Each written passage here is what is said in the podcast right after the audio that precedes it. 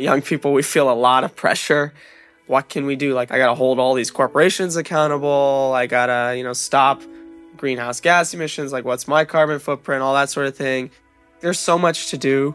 And so, what Ready Teens was just trying to do is give them one tangible opportunity to respond in the event that, you know, one of these disasters happens and the likelihood is increasing.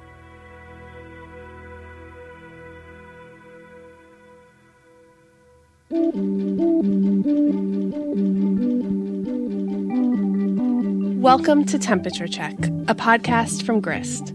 I'm Jess Stahl, editor of Creative Storytelling. This season of Temperature Check is all about pivot points. We're featuring the stories of people who've made a big change in their life or career or community to take action in the climate crisis. It's about how ordinary people find their place in an extraordinary battle and what happens after you make the choice to get involved. Our fourth story in the series comes to you from Hamid Torabzadeh. Hamid grew up experiencing the impacts of climate change. And in high school, he found a club that showed him his path to doing something about it. Now he's at Brown University, studying to be what he calls a new type of doctor in the field of climate health. This is his story.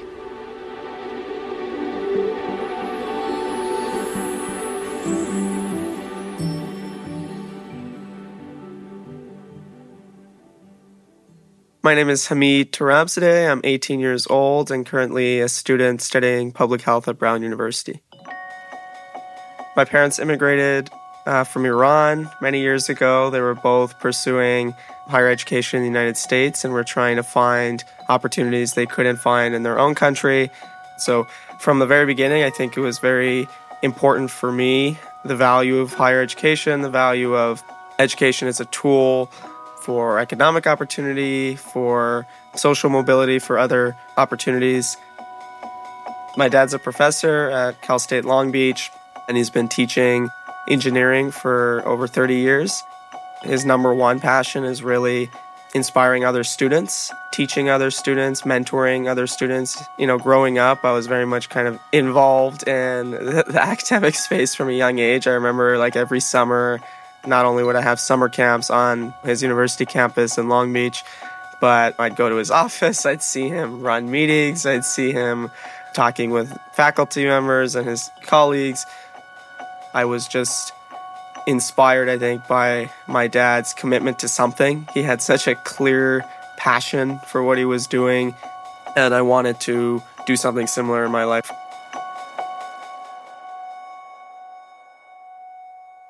So I grew up in Long Beach, California. Long Beach is home to, combined with Los Angeles port, what makes up 40% of all goods and imports in the country. Um, and so it's a very robust port. And if you just go to Long Beach, you'll see our beach is not, you know, as great as other cities, or you know, our, our air quality is actually one of the worst in not only Southern California but uh, nationally because of the port. And so, as a child, I suffered from asthma. I had to use uh, inhaler for several years. And, you know, what doctors said at the time, and probably a, a reasonable conclusion, is because of the air quality. Not only during, you know, class PEs would we have to regularly take a break and, and stop exercise because of the air quality, but in the morning, you could see during rush hour huge amount of smog and I was like are those clouds mountains? No no that's pollution that's a photochemical smog. And that was kind of stark especially when I traveled throughout Long Beach itself and you could see disparities within the city. So for example north and west Long Beach have it the worst. Inner city in Long Beach near downtown near my high school campus you could see every morning since we're a little elevated the amount of pollution and the smog that was building up. It, looked like a foggy day every day. So you saw in higher income parts of Long Beach, those children maybe did not have the same experience. And so not only did it expose me to the environmental health link, but also just to this kind of social justice link. You know, why are people having different experiences? I took AP Environmental Science freshman year of high school. That was when I started like thinking about, oh, we're learning about ozone and smog. We're learning about greenhouse gases. Oh, hey, look, you know, Long Beach is a great case study. And so not only did my teachers sometimes make kind of those explicit connections, but also just being able to kind of bring in my own stories and think about my own, you know, asthma, for example, that was kind of an eye opening class. And so that's when I started looking more into those connections in a deep way.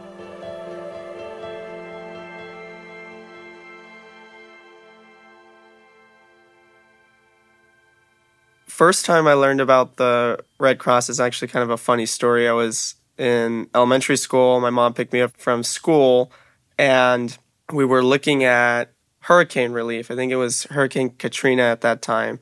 And my mom was like, How do I donate? And I was like, tech support at that time, I guess.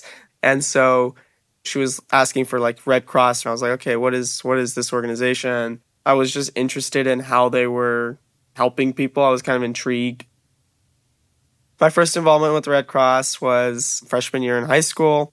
And I remember kind of vividly sunny October day. We had Club Rush at my high school. We had over 100 clubs, kind of just getting all these eager freshmen signed up. And so I saw bright red poster board that said American Red Cross. And I was like, oh, okay, I've heard of this organization. Why is it, you know, what are they doing at my high school? And so I talked to some of the club officers and they told me about how, you know, there are these youth programs where high schoolers can get involved with organizing blood drives educating the community on disaster preparedness, for example, and disaster risk reduction. I attended the first club meeting, and that was the craziest club meeting of, of high school. We had like, I think, 100 people packed into this classroom. And not only was I learning about the Red Cross for the first time in depth, but it was also kind of an example into club leadership. And I saw what a leader looked like. I mean, they were really controlling this room. There was so much energy in the room. I think at that moment I was like, okay, yeah, I'm in the right place. club I want to be involved with. Sounds really cool. So after the club meeting, my first event was actually a puppet show for elementary school students on how to be prepared. So we're talking about the earthquake, you know, preparedness steps, get on your table, that sort of stuff, cover your head and neck. And it was kind of a funny puppet show, and I was I was like, okay, this is a cool way to, to educate. And then from there, I had the chance to also be involved with Red Cross First Aid, and then was able to volunteer at a few parades. My first client was not as hard as you would expect. It was like a paper cut, very basic opportunity to help, gave a band aid.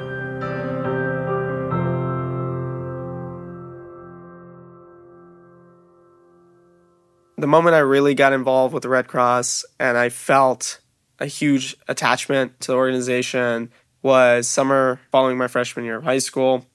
I was reached out to by one of our current executive board officers um, who wanted to start a pilot for this summer program. The essence of the program, which is now called Ready Teens, was kind of packaging together all the experiences, whether it's first aid, CPR, you know, the parade response, the preparedness education with the puppet show, package that up into a summer program for other high schoolers to get all these certifications, to get firsthand experience being able to educate. And then the idea is for them to go back into their own high schools, their own communities, and do that, right? Educate and, and to help others.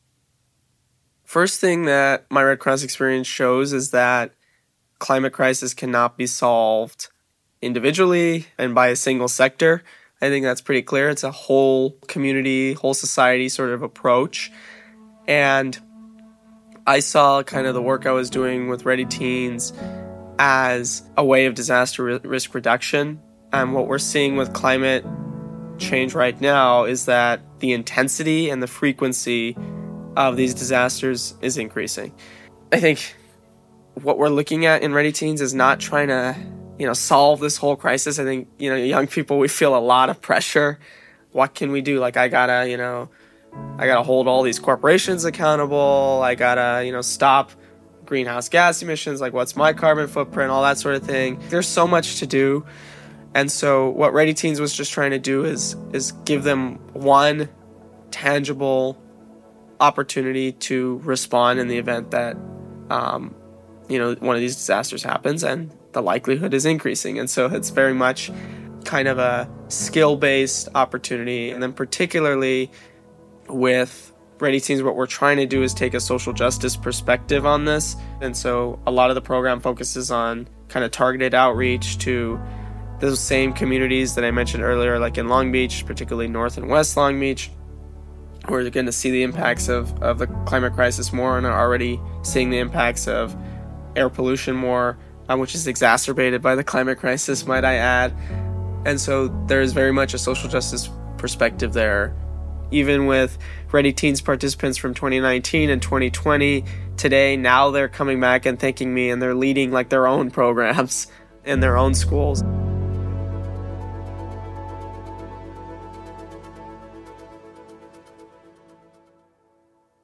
alongside Ready Teens and Red Cross work in high school, I was able to, you know, get involved with a lot of other like healthcare adjacent activities and, and volunteer in hospitals.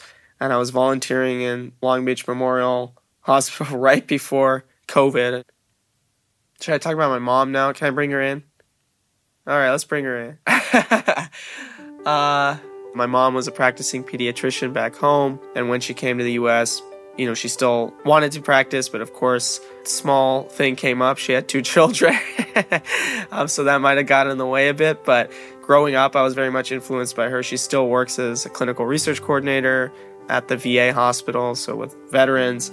And similar to my dad's passion for helping students, I think her passion's pretty much unmatched for trying to help patients out when she can. And so that influence was something that I had also growing up, and I, I thought the medical field was kind of exciting.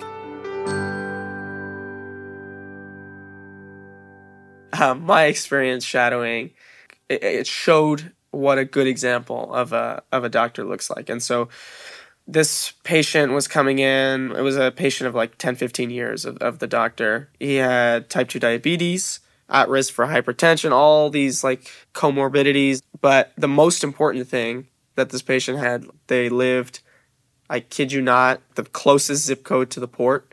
And they had like job uh, insecurity, um, and they were coming to the doctor with, you know, all these medical issues. It was kind of like, okay, yeah, this system is kind of failing you to some extent since we're not solving the root cause of your issue. And so, what the doctor did that was kind of inspiring to me is actually put in the time to learn about those issues versus just saying, oh, okay, did you take your insulin? And it showed that a doctor can create that personal relationship, particularly in primary care, a longitudinal relationship that can actually build that trust and allow the patient to take on like change in their lives when it comes to their own behaviors, but also for us to kind of try to address some of the root causes. We have to first have the discussion. What I saw throughout high school and throughout leading Ready Teens pre COVID was oh, okay, this is a great opportunity for education and improving resilience in communities with a disaster focus, right? And then COVID hit. So we were teaching people how to become first responders, but more importantly, we were teaching young people how to prevent being first responders, right? How do we do the education piece so that we can prevent the emergency? And so that emphasized to me, I think, more than anything, how, you know, if I were to become a doctor, it's much more than just serving in a hospital. It's more about looking at the community's impact, the environmental impacts that I saw. And so I think that's when I felt I could become kind of a new type of doctor that we need.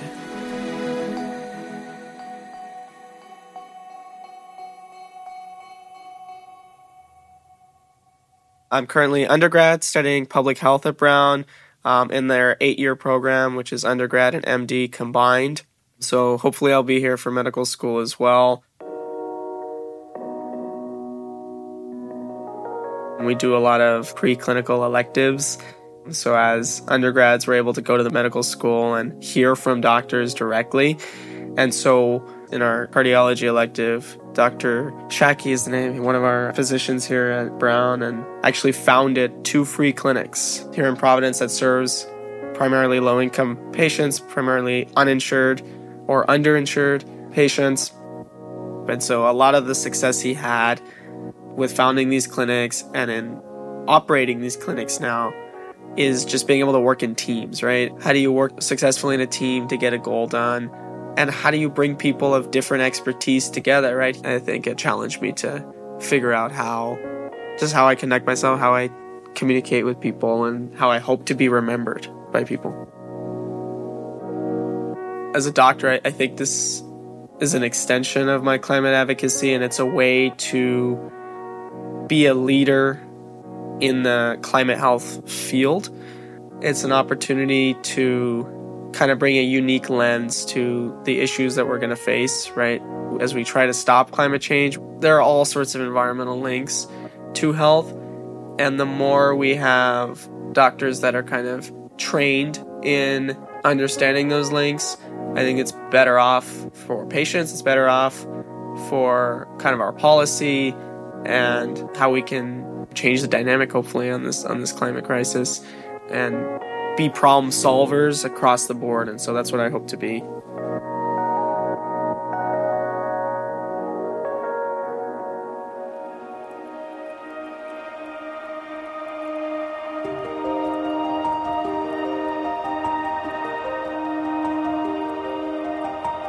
Thank you for listening, and thank you so much to Hamid for sharing his story.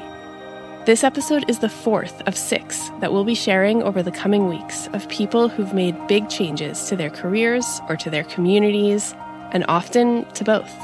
You can read more stories about those working towards climate solutions and a just future at grist.org. Temperature Check is a podcast from Grist, produced in association with Reasonable Volume. I'm Jess Stahl, editor for Creative Storytelling. Grist's Claire Thompson and Josh Kimmelman contributed to this podcast. Design is by Mia Torres. This podcast is produced by Christine Fennessy, with associate producer Summer Tamad, and editing by Elise Hu and Rachel Swaby. Sound engineering is by Mark Bush. If you'd like to support what we do, you can rate, review, and tell all your friends to follow Temperature Check. Thanks, and see you next week.